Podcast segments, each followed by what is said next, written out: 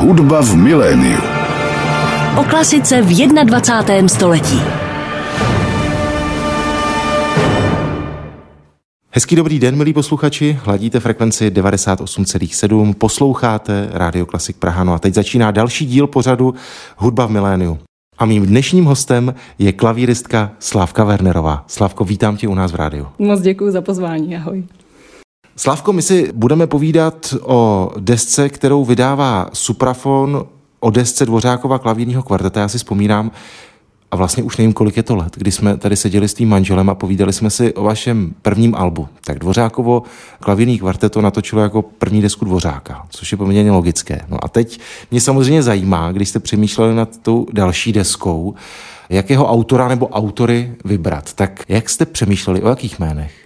No, to bylo docela těžké rozhodování, protože když nám covid tady udělal čáru přes všechny možné koncerty, tak jsme si říkali, aby to kvarteto vůbec dál žilo a mělo nějakou smysluplnou náplň, protože jsme přišli o řadu koncertních i turné, tak jsme přemýšleli, jakým způsobem udělat řekněme, neotřelou dramaturgii a přitom si zahrát něco, co milujeme. A do toho, shodou okolností, jsme narazili na první Schumanovo dílo, které napsal pro klavírní kvarteto a vlastně jsme o tom nikdy neslyšeli. A to dokonce i Petr, který je takový jako sečtělý. A dokonce ani Honza, který toho taky hodně ví. Co pak já to stolik nevím.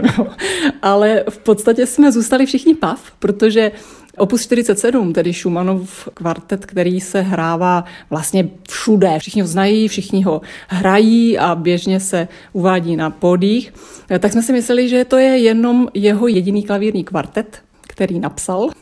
A tak jsme začali se pídit po tom, co jsme se vlastně dozvěděli. A skutečně v jeho takových studijních kompozicích se kolem roku 1975, to jsem se nepřeřekla, objevil takový nález, nevím, kde to vyhrabali, v jakém šupliku, že 18-letý Schumann napsal tohle dílo, které se v podstatě vydalo až pořádně, když Schumann byl již 100 let mrtvý.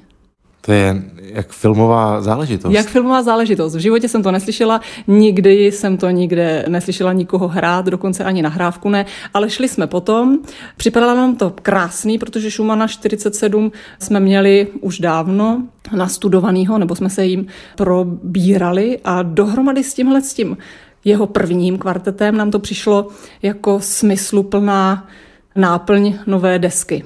No a Možná, že tě bude bavit tahle ta příhoda, nevím přesně, jak to bylo, ale rozhodně šot, který vydal ten první kvartet, tak už ty noty nebyly k dostání, nebyly k mání. Tak jsme napsali požadavek, jako jestli by se dalo teda objednat, jestli bychom si to mohli objednat, protože samozřejmě jsme k tomu potřebovali originální noty. A bylo nám řečeno, že tedy ano, že výhledově by se tím mohli pozabývat. Vím, že výhledově pro nějaké nakladatelství může znamenat třeba rok a my jsme to chtěli teď tak potom napsal z Grácu Honza, že jo, čelista náš, který bydlí taky vedle toho, že pobývá v Praze, tak je taky v Grácu, tak napsal taky takový požadavek a pak jsme ještě na šot zaútočili z několika dalších stran, takže si myslím, že šot nakonec musel mít pocit, že celý o toto, svět. o toto dílo projevil zájem minimálně celý svět a vydali to poměrně rychle. A nevím, kdo to všechno teďka hraje, ale rozhodně my jsme rádi, že Suprafon na to kývl, že jeho úplně vlastně první komorní dílo a nakonec i jeho úplně poslední komorní dílo předtím, než Schumann nakonec skočil do Rýna a pak už to za moc nestálo, to znamená pohádková vyprávění opus 132, tak jsme do té desky zařadili. A vedle toho tedy to jeho vrcholné dílo opus 47, klavírní kvartet.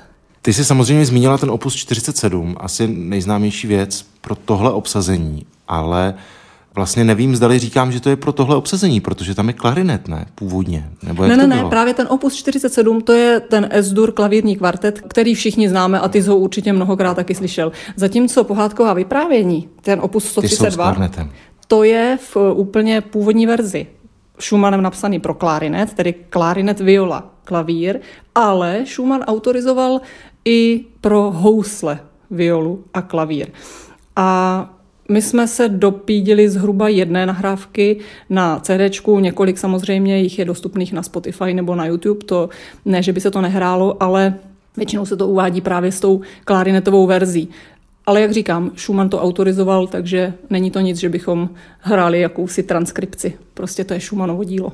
Ty jsi zmínila Schumana vlastně hned tak jako na první dobrou. A tak mě zajímá, zdali to byl opravdu ten Schumann, kterého Šum... jste chtěli natočit a už jste neřešili nic dalšího. Nebo spíš zdali jste byli rozhodnutí, že to bude deska opět s jedním skladatelem, jako to bylo u Dvořáka předtím. To se nám líbilo. Vlastně obojí bylo fajn. Za prvé mít jednoho skladatele, to se líp prodává než více titulů. Byť právě v kurzu bylo, že bychom udělali nějakou koláž českých autorů, kteří napsali právě taky pro tento náš to uskupení klavírní kvarteto, že já nevím, ať už zmíním Suka, Nováka nebo Fibicha, dalo by se udělat taková jakoby česká deska, která by se nám třeba pro zahraniční, speciálně teda pro zahraniční koncerty hodila možná lépe. Potom jsme taky přemýšleli o skladateli jménem Lábor, Neznám, přiznávám. Já se přiznávám, že taky ne, ale ku podivu je to dost taky hraný autor, pobývající většinu svého života v Rakousku, ale byl narozený tady, byl slepý a no, tak to by bylo asi zase na jiný povídání. No a těch nápadů bylo víc, jo, ale Schumann se nám hodil, protože přece jenom to tvořilo smysluplný oblouk a mě napadlo, že do toho taky zatáhnu svého velmi drahého přítele, který v Kanadě je vyhlasným psychiatrem a který se Schumannem shodou okolností před x lety, kdy jsem v Kanadě hrála a prostě jsme tam dělali takový společný projekt, tak zabýval. Zabýval se patologií jednak tím, jak on stonal, tím, co medicína v dnešní době by bývala už asi mohla mu pomoct, nebo jak by to mohlo být, kdyby Schumann žil dnes. No ale každopádně mě napadlo oslovit právě tohohle Paula Grofa, pana profesora Paula Grofa, zda by se nechtěl účastnit na této desce a on nám za prvé velice štědře přispěl, aby deska mohla vůbec výjít a za druhé k tomu napsal moc hezký povídání, který díky Matouši Vlčínskému je spolu s textem Honzy Kachlíka v bukletu. Já si vzpomínám, když jsme se bavili o Dvořákovi a když se mluví o Dvořákovi ve spojení s klavírem, tak samozřejmě často se eh, zmiňuje ten jeho klavírní koncert a, a všichni říkají, jak to jde špatně do ruky těm klavíristům. Dvořák nebyl velkým koncertním klavíristou, ač taky absolvoval se svým triem koncerty po Čechách, kdežto Schumann, ten na tom byl zcela jinak. Tak samozřejmě, že mě zajímá primárně, když točíme spolu, ten klavírní pohled na tu Šumanovu sazbu právě v těch skladbách, které jste natočili. Říkáš to úplně správně. Schumann byl jednoznačně pianistou, na rozdíl od Dvořáka. A Schumannův text se velmi dobře čte, jde dobře do ruky. Nedávno jsem byla dotázána, jaký je rozdíl mezi Schumannovým a Chopinovým zápisem, což bylo docela vlastně zajímavý, nutilo mě to k zamyšlení. A já osobně si myslím, třeba to není pravda, možná, že někteří klavíristi mají jiný pocit, ale Schumann je pro mě víc vertikální. Totiž myšleno v tom, že Chopin jede furt dál, jako v té linii hudební dlouhý melodie, která se táhne a vůbec o tom nepřemýšlíš, je to takové jako víc zpěvák. A tím nechci říct, že by Schumann byl méně zpěvák, ale Schumann je přece jenom dle mého názoru víc analytik. Takže uvědomění si určitých postupů, které Schumann dost často používá, samozřejmě obratu akordů a teď bychom zase zabředli do nějaké hudební nauky, to asi nechceme, tak to dává Schumannovi ten jeho specifický jazyk. Ono to je místy, řekněme, opravdu šílený. Myslím, že ten pojem můžu použít vzhledem k tomu, že ta diagnoza je stanovená. Ale který skladatel má svůj jazyk, ten je mistr. Schumana vlastně poznáš. Slavko, my jsme zmínili fakt, že jste vybrali vlastně tři díla, která jsou rozkročená v tom životě Šumanově. Zmínili jsme tu věc raného Šumana, málo známou, pak ten nejslavnější opus v rámci toho vašeho obsazení a pak jeho poslední komorní dílo. Tak samozřejmě se nabízí otázka, jaké jsou rozdíly v těch skladbách, ať už z toho hudebního hlediska, anebo když jsme zmínili klavír, tak teď bych to zaměřil na celé kvarteto vlastně z toho interpretačního. No přemýšlím, nakolik je člověk ovlivněn tím, že ví, že jeho první dílo je to první a tak dále, jo. Ale rozhodně, nejdřív se teda odpíchnu od opusu 47, který dobře známe. To je skutečně vrcholný Schumann, který má všechno. Má jednak formu, ve které se naprosto dobře vyznáš, Jednak je tam velmi dobře prokomponováno všechny čtyři hlasy. Není to tak, že by klavír všechno musel oddrtit a oni hráli jenom melodii. Teďka oni, teda to znamená kluci, smyčceři, že jo. A potom drží oblouk v těch čtyř větách, tedy je to takovej jako verk, který patří na podia a kde si řekneš, výborný, nic mi tam nechybí. Není nic dlouhé, vždycky to správně jako skončí, jo? není to, řekněme, užvaněný.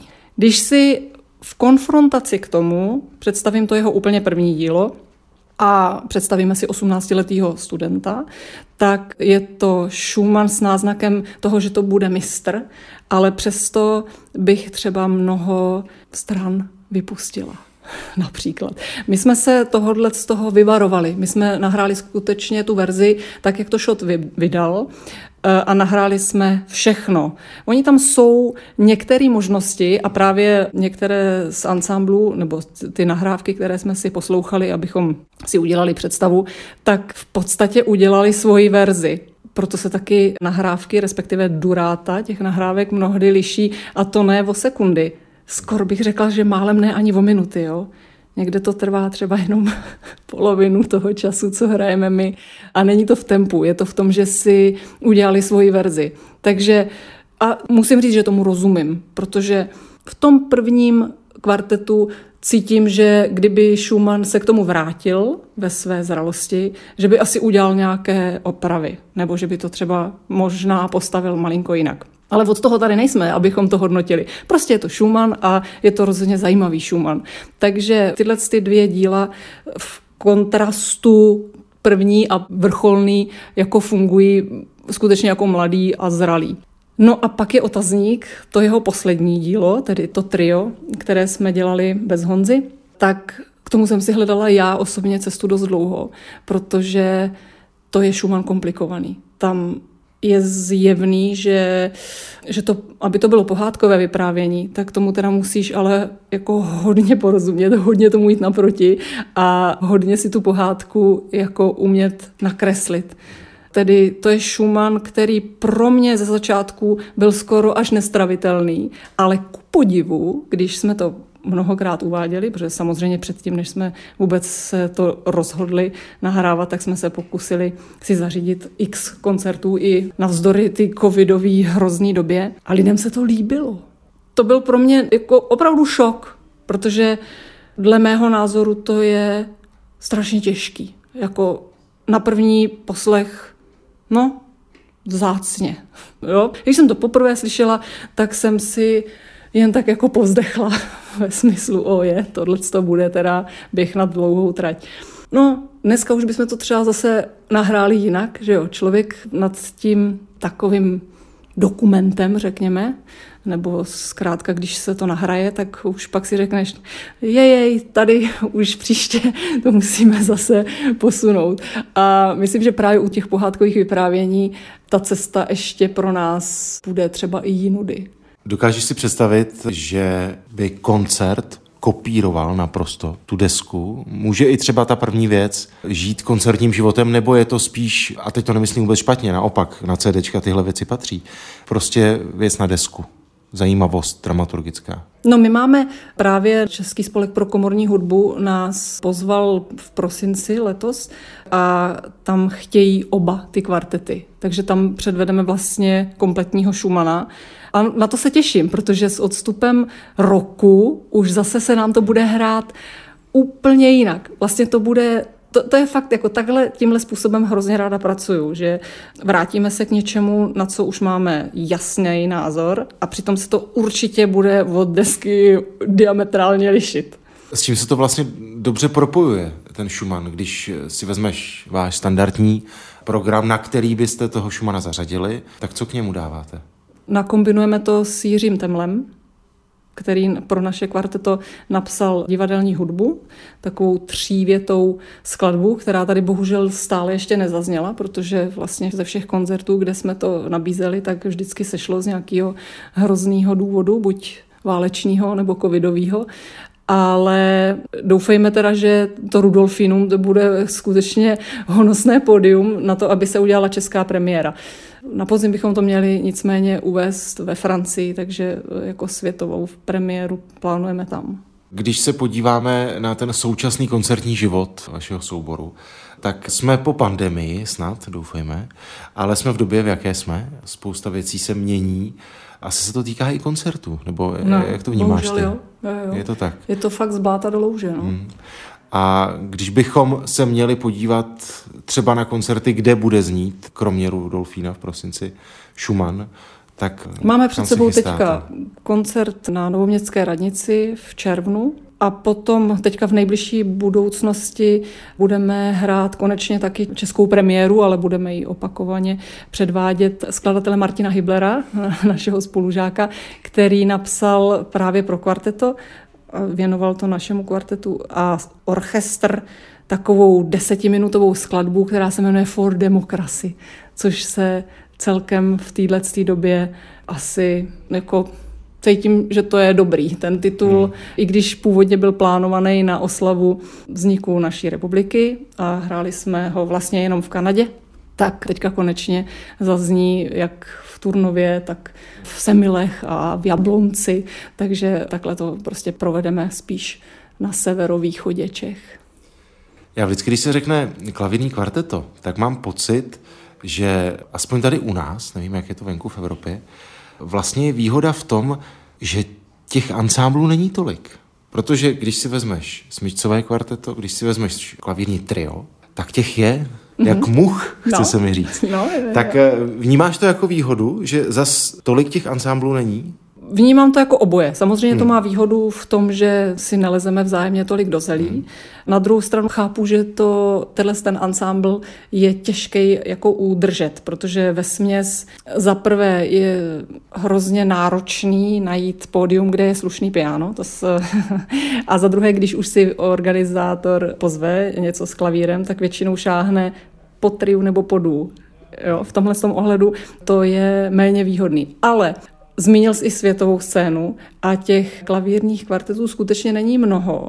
A tím spíš mě vlastně baví na tom kutat, protože člověk jako poznává nádherný repertoár. Ono to zní jako orchestrálně v podstatě. To trio, jakkoliv jsem ho hrála mnoho let a je nádherný samozřejmě, tak nemá ještě to spektrum středního hlasu. Jo? Ta viola to přece jenom obohatí a to teďka nemluvím o tom, že to nutně musí být můj manžel, že jo? který to samozřejmě velice obohatí. Ale mluvím o viole jako takové, že ta barevnost přinese ještě zase jiný horizont. Je to zábavný. Je to krásná komořina. V podstatě toho ani jednou nemůžu litovat. Prostě je to fakt prima. Ty jsi zmínila ten repertoár. Vlastně se přiznám, že nevím, zdali je to přímá uměra. Zdali je méně ansámblů a je i méně repertoáru? Toho repertoáru je tolik, že Petr, když to dal pod sebe, tak za život to nemáme šanci vůbec nastudovat. Je toho ku podivu hrozně moc, ale málo se to hraje, no, málo se uvádí, málo ho slyšíváš, protože tady v podstatě máme dva ansámbly tohoto ražení. Slavko, když jsme zmínili tu existenci ansámblu, obecně klavírního kvarteta, asi jsme o tom už mluvili, nebo jsme o tom mluvili s tím mužem, ale samozřejmě mě zajímá, zdali se dá říct, kdo je šéfem. Zdali je to ten primáš, jak jsme na to zvyklí u smíčcového kvarteta, a nebo zdali se o to dělí ten houslista s klavíristou a teď doufám, že se neurazí ani Petra, ani Honza jako violista a čelista, ale beru si tu paralelu z toho smíčcového tria. Dá Jasně. se to vůbec eh, nějak rozdělit? Tak mluvit o šéfování je těžký, teďka jako když tady ty kluci nejsou. Ale z pohledu pianisty, který má partituru před sebou, samozřejmě nejlepší vhled do toho je od klavíru. To je o tom nej, prostě není sporu. My se dost snažíme si vyhovět. Samozřejmě nápady přicházejí ze všech čtyř stran. Ono to jde ruku v ruce taky vůbec jednak poznání partitury, udělat si stavbu nějak sám v sobě, vědět, kam chci jít a proč, a pak to zdůvodnit před kolegy. A na tom to vlastně celý stojí. Když má někdo vymyšleno takhle dobře, tak se jde za jeho ideou. Říkat, že to jsem vždycky já, to by bylo ode mě jako drzí. Jo. Ale já to taky nejvíc cvičím. Prostě ten klavírní part je strašně těžký, takže se tomu myslím si, věnuju nejvíc z těch čtyř a tím pádem přece jenom to poznání jde asi nejhloubš. Tedy většinou navrhnu něco já a oni mě buď rozcupujou, anebo řeknou, no tak teda jo. Mně až teď během toho našeho povídání došla jedna věc, nad kterou jsem vlastně nikdy nepřemýšlel, že když si vezmu váš ansámbl, tak je tam manželský pár. Když si vezmu jiný ansámbl ve stejném složení, tak tam jsou také manželé. A pak samozřejmě paralela ze světa smyčcových kvartet, tak to nejúspěšnější české má taky manželský pár. Tak si říkám, zdali pro ty ostatní, kteří nejsou v tom páru, to není nevýhoda, že když vy si něco doma upečete Aha, a ně, na něčem se domluvíte, tak už jste dva. Aha. A prostě jim to na té zkoušce jako Takhle přednesete jako hotovou věc No, já jsem trošku zlá, Marku, ale jo. Nechci, nerada bych, aby to vyznělo, že jsem zlá žena, ale pro mě jsou v momentě, kdy hrajeme, tak jsme tam čtyři muzikanti. Vůbec nevnímám Petra jako, že by to byla zpřízněná duše, jakkoliv samozřejmě je, ale mnohdy mám k němu zrovna tak výhrady, jako mám k ostatním dvěma klukům. Možná, že to hůř snáší jako můj manžel. Řekněme, že to je velice křehké a choulostivé, ale zatím jsme se ještě jako nepomlátili. No, no ale samozřejmě mě zajímá, jak to vypadá, když pak jedete z té zkoušky domů, protože ten Štěpán s tím Honzou jedou každý do svého domova, ale vy jedete do toho vašeho společného a teď si představím ten moment, že si na té zkoušce řeknete něco, že tady prostě mělo méně zavibrovat, nebo tady to mělo být jinak a on ti řekne, tady to mělo být jinak. Zdali se to u té večeře nebo potom u těch úkolů doma s dětma ještě neřeší? To ani ne.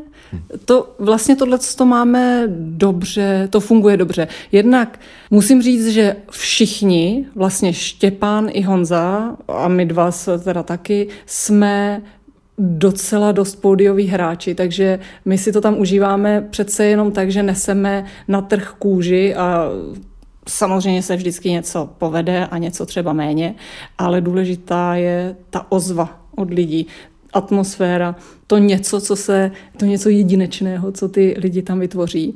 A v podstatě nás může zdrtit jedině, když jsou lidi suchí, ale nevyčítáme si asi nějaký chyby nebo že se něco nepovedlo. No prostě se to příště musí povíst jinak, líp. Horší je, když cvičíme a děláme si nahrávky a posloucháme to v té naší cimře a to bolí. No tam to vždycky trošku smrdí, že už to skončí celý. Ale samozřejmě, že prostě v tom sále to funguje jinak, že jo. Teď víš, když se něco točí doma s kobercem, jak je to choulostivý, no. Stíháš vlastně kromě kvarteta hrát i sama svoje věci? Díky bohu ano. Měla jsem teďka možnost zahrát pro Českou neuropsychofarmakologickou společnost vlastně nový recitál, který jsem postavila po Firkušným, kde jsem vlastně v době covidové odehrála recitál, tak jsem si rozhodla, že se pustím úplně do jiné muziky a udělala jsem Franka, Chopina, Lista a Prokofěva, bohu díky, Prokofiev je Ukrajinec, tak si teďka ho můžu hrát. Ale ještě se zase chci pustit do dalších možností, protože zase jsou nějaké nabídky z Francie, kde opakovaně mám možnost právě hrát solově a těším se na to, že ještě prostě objevím nějaký nový šumany asi taky a doplním to českými autory. Slavka, jsem moc rád, že jsme mohli představit novou šumanovskou desku, kterou vydává Suprafon. Ať se ti daří. Pozdravuji všechny tři své kolegy. Doufám, že nám nebudou mít za zlé, že jsme mluvili o nich bez nich. Děkuji, Marku. Díky a tobě moc. taky, ať se daří. Díky. Děkuji. díky. Hudba v miléniu.